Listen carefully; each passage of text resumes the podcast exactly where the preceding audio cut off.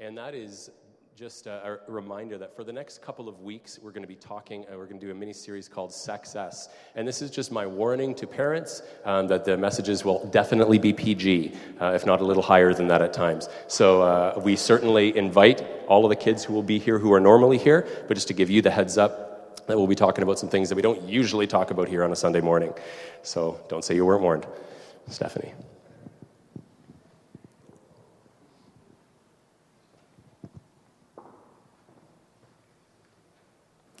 This morning's scripture is from 1 Corinthians 9, verses 19 to 23.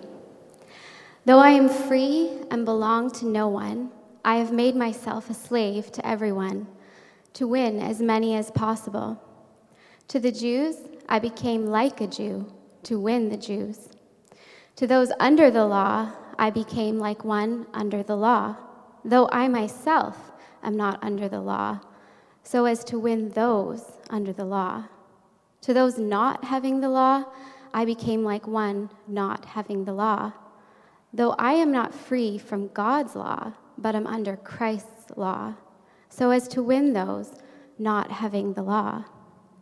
To the weak, I became weak to win the weak. I have become all things to all people, so that by all possible means I might save some.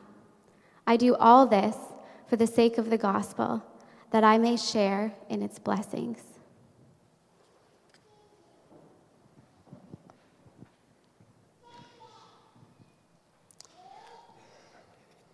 Last week, Melissa and I were driving uh, up University Ave, and she uh, pointed at the university, at the Humanities Theater, and said that's where it all began. All of this began as a response to go to a place where there was no church and create a place for students to discover Jesus during their young adult years. The Humanities Theater was the place that we met for the first three years. The point was that we would go to meet with them on their turf rather than asking them to come to where we were. And we took up Paul's words in 2 Corinthians 5:20 as our own. We are therefore Christ's ambassadors as though God were making his appeal through us. We had some amazing years on campus, but in due time, the university administration got their way and we were forced to leave. Apparently, churches aren't what universities are after. But as I think about it in the context of this morning's message, Christians really have a long history of doing this, of going out into the world with an agenda that fails to take into consideration the people we're claiming to serve. I mean, there's no doubt that we're sent out into the world around us. Some of Jesus' last words, according to Matthew in Matthew 28, read as follows He brings his, his closest followers together, and, and the last things that he says to them is this All authority in heaven and on earth has been given to me. Therefore, go and make disciples of all nations, baptizing them in the name of the Father, and of the Son, and of the Holy Spirit, and teaching them to obey everything I have commanded you. Powerful words and inspiring words, and yet somehow Jesus' people have taken these words far out of their original context and have done all kinds of horrible things with them. The worst examples down on through, through history would, would be the Crusades, where people actually got armor and weapons in their hands and mounted horses and went out to forcibly convert nations and other religions to the Christian faith. Or colonization, where people would go and bring the message of Jesus along with a way of Western culture and impose it on the people that they went to. Again, I think with a lot of their motives stemming from this idea of making disciples of all nations. And I think that there's a sense, even when we went onto the university campus, that, that we thought, well, we'll just go there and, and kind of do what we're called to do. But Jamie Smith, a contemporary author, asks a great question. He says, Could unapologetic witnessing also involve attentive listening? So, can we take the words of Jesus to go out and share this good news and make disciples of all nations? Can we do that and at the same time listen to the people that we're interacting with, learn from them? And so, a little over 10 years ago, as I sat down with Trevor Gingrich, uh, who is one of our mission partners who started a church on campus at Humber College, um, and I talked to him, uh, I said to him, You got to learn from our mistakes. Because I wasn't necessarily aware of it at the time, but one of the things that I certainly came to learn in hindsight was that I wish I would have listened more. I wish I would have sat down with the university administration, with the student leadership, with the people who are already active there, and I wish I would have listened to what their needs were and I would have responded a little more rather than just charging in and eventually running into the trouble we did. Well, this morning we're considering the importance of listening to voices from outside of our church community and the blessing that follows when we do. So, as I was reflecting on this in these beginnings of our student church, a story came to mind that I'll share with you. Lots of great stories from those years, but this is a good one. Um, we were meeting at Fed Hall at the time, and we didn't really have much money as a church, and uh, someone donated a photocopier to us, but it was a piece of junk, and it would only make like one or two copies at a time. And so every Monday night, we had to photocopy 500 copies of our program. Um, and so we would go to Kinko's to do it. And so we would have one of our leaders would go down to Kinko's, and she'd make 500 copies of this program. And uh, after week after week, she began to make uh, kind of build a relationship you know, with the guy who was working at Kinko's every Monday night. And eventually he asked, like, what is, what is going on? What is the thing that you come in every Monday afternoon and print all these flyers out for? And she said, well, that's actually it's a church for students. And, and she said, yeah, you should come out sometime. And he's like, yeah, I might do that. Uh, and eventually, one time, he said, I think I'm going to come out. And, and uh, he was a photographer. And he said, maybe I'll just come and take some pictures for you. Well, I knew none of this.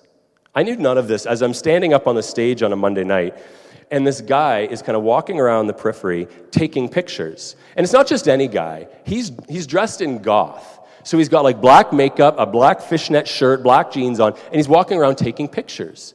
And I'm thinking, why is nobody doing something about this? Like, I'm in the middle of something, I'm in the middle of something right here, and no one else sees this as a problem. Anyways, afterwards, uh, I kind of went to one of our leaders. I said, What's going on? What was with that guy? And they said, Oh, that's the Kinko's guy. And he came. But the funny part of the story is at the end of the, of the night, they said, Listen, it was great for you to come out tonight. Do you want to come out and hang out? We're going to go to a restaurant. And he said, Sure. He said, Just let me go home and get changed first. And they said, Well, why? You don't have to get changed. He said, I don't dress like this. He said, I wore this because I wanted to see what church people would do if they saw someone dressed like this. And the person asked him, Well, how do people react? And he said, Well, they didn't react at all. yes, okay. So, I mean, that's an interesting strategy, right? Like to try to be excluded. Like, I'm going to go to church and do my best to be excluded there. That's an interesting strategy. Well, in this morning's reading, Paul explains how, despite the radically different message that he was bringing from town to town, he sought to be accepted wherever he went. Though I am free and belong to no one, he wrote, I have made myself a slave to everyone to win as many as possible. Notice the motivation is the same to win people to the kingdom of God. He was being obedient to Jesus, he was going out and sharing this message and, and teaching people. His motivation was the same, but his strategy was very different. His strategy is striking. Paul was willing to become a slave to the people that he wanted to reach. Far from dressing in goth to try and speed up his rejection, he found out what the locals were wearing, so to speak, and made sure that he would blend in with them. Eugene Peterson translates 1 Corinthians 9:21 this way, I didn't take on their way of life. I kept my bearings in Christ, but I entered their world and tried to experience things from their point of view. Now, Paul may not have had an opportunity to witness Jesus doing this same thing, but surely he would have heard of the kind of reputation Jesus garnered for his behavior. A classic example comes at the beginning of Luke chapter 15. Now, the tax collectors and sinners were all gathering around to hear Jesus, but the Pharisees and teachers of the law muttered, This man welcomes sinners and eats with them. Well, Jesus responded to this comment and their muttering by teaching a series of parables to illustrate that what he was doing was only something that anyone would do when something of value was lost. He told the story of a shepherd who had his flock of 100 sheep, and, and one of them went missing. And so he, he abandoned the 99 and he went off in search of the one that had gone missing. And then he tells a story about a woman who had 10 gold coins, but she could only find nine of them. So she put the nine aside and, and swept every corner of her house until she found the one that was missing. And then he told a profound story about a father who had two sons, and one of these sons rejected him, took his inheritance, and squandered it in wild living. And, and he talked about how that father just watched and waited for his son to return. The difference between Jesus and the Pharisees, it would seem, is that the latter didn't see these sinners as valuable, as worthy of retrieving. Jesus was willing to hang out with them, was willing to go places and be around people that had bad reputations because he had an interest in sharing some good news with them. We all value things differently. I mean, the French value things really differently. Did you hear the news this week? Nutella riots spread across France. That's a little play on words, but basically, this chain, you'll get it in a second, this chain of grocery stores heavily discounted Nutella. Now, apparently, like France eats more Nutella than any other place in the world. And so, according to the, the words of one of the supermarket employees, it was a real disaster. 200 people were outside waiting for the supermarket's opening. All of this mess for a Nutella jar. People just rushed in, shoving everyone, breaking things. You can see video, people are like going nuts. Like, listen, I love a deal at the grocery store, but come on. Anyways, we all value things differently. Jesus valued people differently than the Pharisees and teachers of the law did. And the primary reason for the religious leaders didn't see the value in these sinners was their commitment to purity laws and the belief that one would be guilty by association. See, the Jews weren't even supposed to have dinner with someone, they weren't even supposed to enter the house of someone who was unclean, who was a sinner. Jesus would say in Luke 7 24 that the Son of Man came eating and drinking, and you say, Here's a glutton and a drunkard, a friend of tax collectors and sinners. As far as the religious leaders were concerned, Jesus was just like the people he was with. Of course, Jesus was neither a drunkard nor a glutton, but there's something to be said for living in such a way that an outside observer might come to that conclusion. Well, back to Paul, he says, To the Jews I became like a Jew to win the Jews. To the weak, I became weak to win the weak. I have become all things to all people, so that by all possible means I might save some. Paul is willing to try anything that will help remove barriers and get his message across. Shane Moe writes that relevance is based on the important concept of common ground. Without some form of common ground between people, there is no basis for communication or relationships. Common ground serves as a starting point from which people can begin to experience and make sense of the world together. Maybe six or eight months ago, two different people in our church sent me um, information about this guy named Father Greg Boyle. Uh, he works with gangs in Los Angeles, and it was kind of random that they both did, so I decided to kind of learn a little bit about this guy.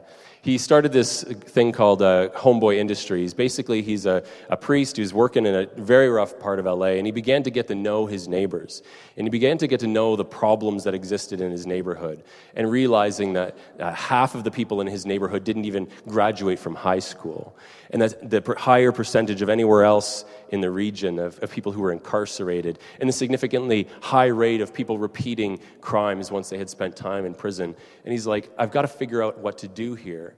And the one thing that he realized was that the key to all of this seemed to be employment. That there wasn't adequate employment, there weren't skills training. And when someone had found themselves in prison, there was just no way for them to reintegrate. And so they got caught up in the gang lifestyle and landed back in prison again. And so he just started to, to employ them. And he started this company in order to help them get their feet on the ground. But one of the things that I think is most inspiring about his work is that he's friends with these people. They're not like a mission for him, they're people that he knows and are in his life. And I listened to a talk that he gave to a, a national gathering of Catholic uh, youth, um, and he was talking to them about his work. And he made this comment that really struck me. He said, The measure of our compassion lies not in our service to those in the margins, but in our willingness to see ourselves in kinship with them he says, like, you know, the church kind of makes this mistake that he thinks that what Jesus is asking us to do is go out and do good things for people. He's like, no, actually, Jesus is asking us to be in relationship with people and do life with them. And so that's what he's doing. And that's why he has the success that he does, because he's genuinely one of these people. It's profound. Don't misunderstand him, of course. Service has its place. But if we serve out of a belief that we are anything other than brothers and sisters of equal human value, then we've missed the point. Our best listening will come when we're sitting side by side with one another. So, Jesus made this comment in the course of his uh, Sermon on the Mount that I think is often misunderstood. At least I used to misunderstand it uh, until someone who I'll refer to here helped me see it a little differently. He says, Do not give dogs what is sacred. Do not throw your pearls to pigs. If you do, they may trample them under their feet and turn and tear you to pieces. I think the first few dozen times or whatever I read this and or heard this talked about um, or read a commentary on this, it was all about, you know what, there are some people who just aren't going to get it. There's some people who just aren't going to get this, this sacred thing you're giving them, this pearl that you're giving them. And so don't waste your time. There are other people who deserve your time more. Some people will just reject it no matter what you do. And then Dallas Willard came along and said, It's not worthiness that is in question here at all, but helpfulness. It's not whether the, the dog or the pig deserves this thing, it's why would you give this thing to a dog or a pig? Of course, animals react this way when you give them something of no value to them. A sacred object means nothing to a dog. A pearl means nothing to a pig. Why are you giving it? It reminds me of like when our kids were young, we'd take them to the little animal enclosure at Waterloo Park, and they'd have the deer there. And the kids would like go down on their knees and they'd pick up like a handful of dirt and they'd feed the, the deer some dirt. Like the, the deer's got plenty of dirt inside the cage. You know, but they're like, I'm feeding the. No, like the deer doesn't want your dirt. Give it a carrot or something. I don't know. Of course. Reminds me of this great quote from Mark Twain. He says, Never try to teach a pig to sing, it wastes your time and annoys the pig. No, we must consider the people that we're interacting with. We can't simply be satisfied with throwing our pearls and and hoping for the best, and then blaming it on, on the person for not receiving this great thing that we've given out there. I was at a luncheon this week, and the guest speaker was a, a pastor of a church, just a young church, about seven years old in St. Thomas, Ontario. And she talked about uh, how they started the church they did. Their church is really um, integrated in their, in their downtown core there, and really doing a lot of great things. And she talked about one of the turning points for her. She said that uh, previously she was involved with a church that I think she said it was like on a monthly basis. They would send a team to go serve. I think it was maybe a soup kitchen, that kind of an environment. And she showed up one night, let's say it was a Thursday night, and the director was there, and she said, Oh, we're here. And, and the director said something to her that shook her. He said, I hate it when your group comes here. She's like, What? We're coming to do good deeds. He says, Yeah, but you're coming on your terms. You're coming at a time that works for you, and I got to leave my family at home to come here and unlock so you can do your good deeds for people. And she said it shook her. She thought, What's the matter with us? That's actually what we're doing. And she said she determined that whenever, whatever I start, whatever we do, we are going to meet people on their terms, on their turf, at their point of need, and we will adjust our schedules accordingly. Yeah, we need to respect people enough to stop forcing our good things on them. Again, Willard says the point is not the waste of the pearl, but that the person given the pearl is not actually helped. So, ask yourself what kind of engagement a person needs. Not in a way that panders to their self interest, that can swing too far the other way, but in a way that genuinely seeks their best. What questions are the people in our lives asking? What concerns do they have? What do they need? Thomas Kelly says, Do we want to help people because we feel sorry for them or because we genuinely love them? The world needs something deeper than pity, it needs love. As I wrap up here this morning, I want to read from Jeremiah 29. This is a passage that was uh, basically a, a word that was given to the people of Israel who were in exile, the advice that God gave. This is what the Lord Almighty, the God of Israel, says to all those I carried into exile from Jerusalem to Babylon Build houses and settle down, plant gardens and eat what they produce. Marry and have sons and daughters. Find wives for your sons and give your daughters in marriage, so that they too may have sons and daughters. Increase in number there, do not decrease. Also, seek the peace and prosperity of the city to which I've carried you into exile.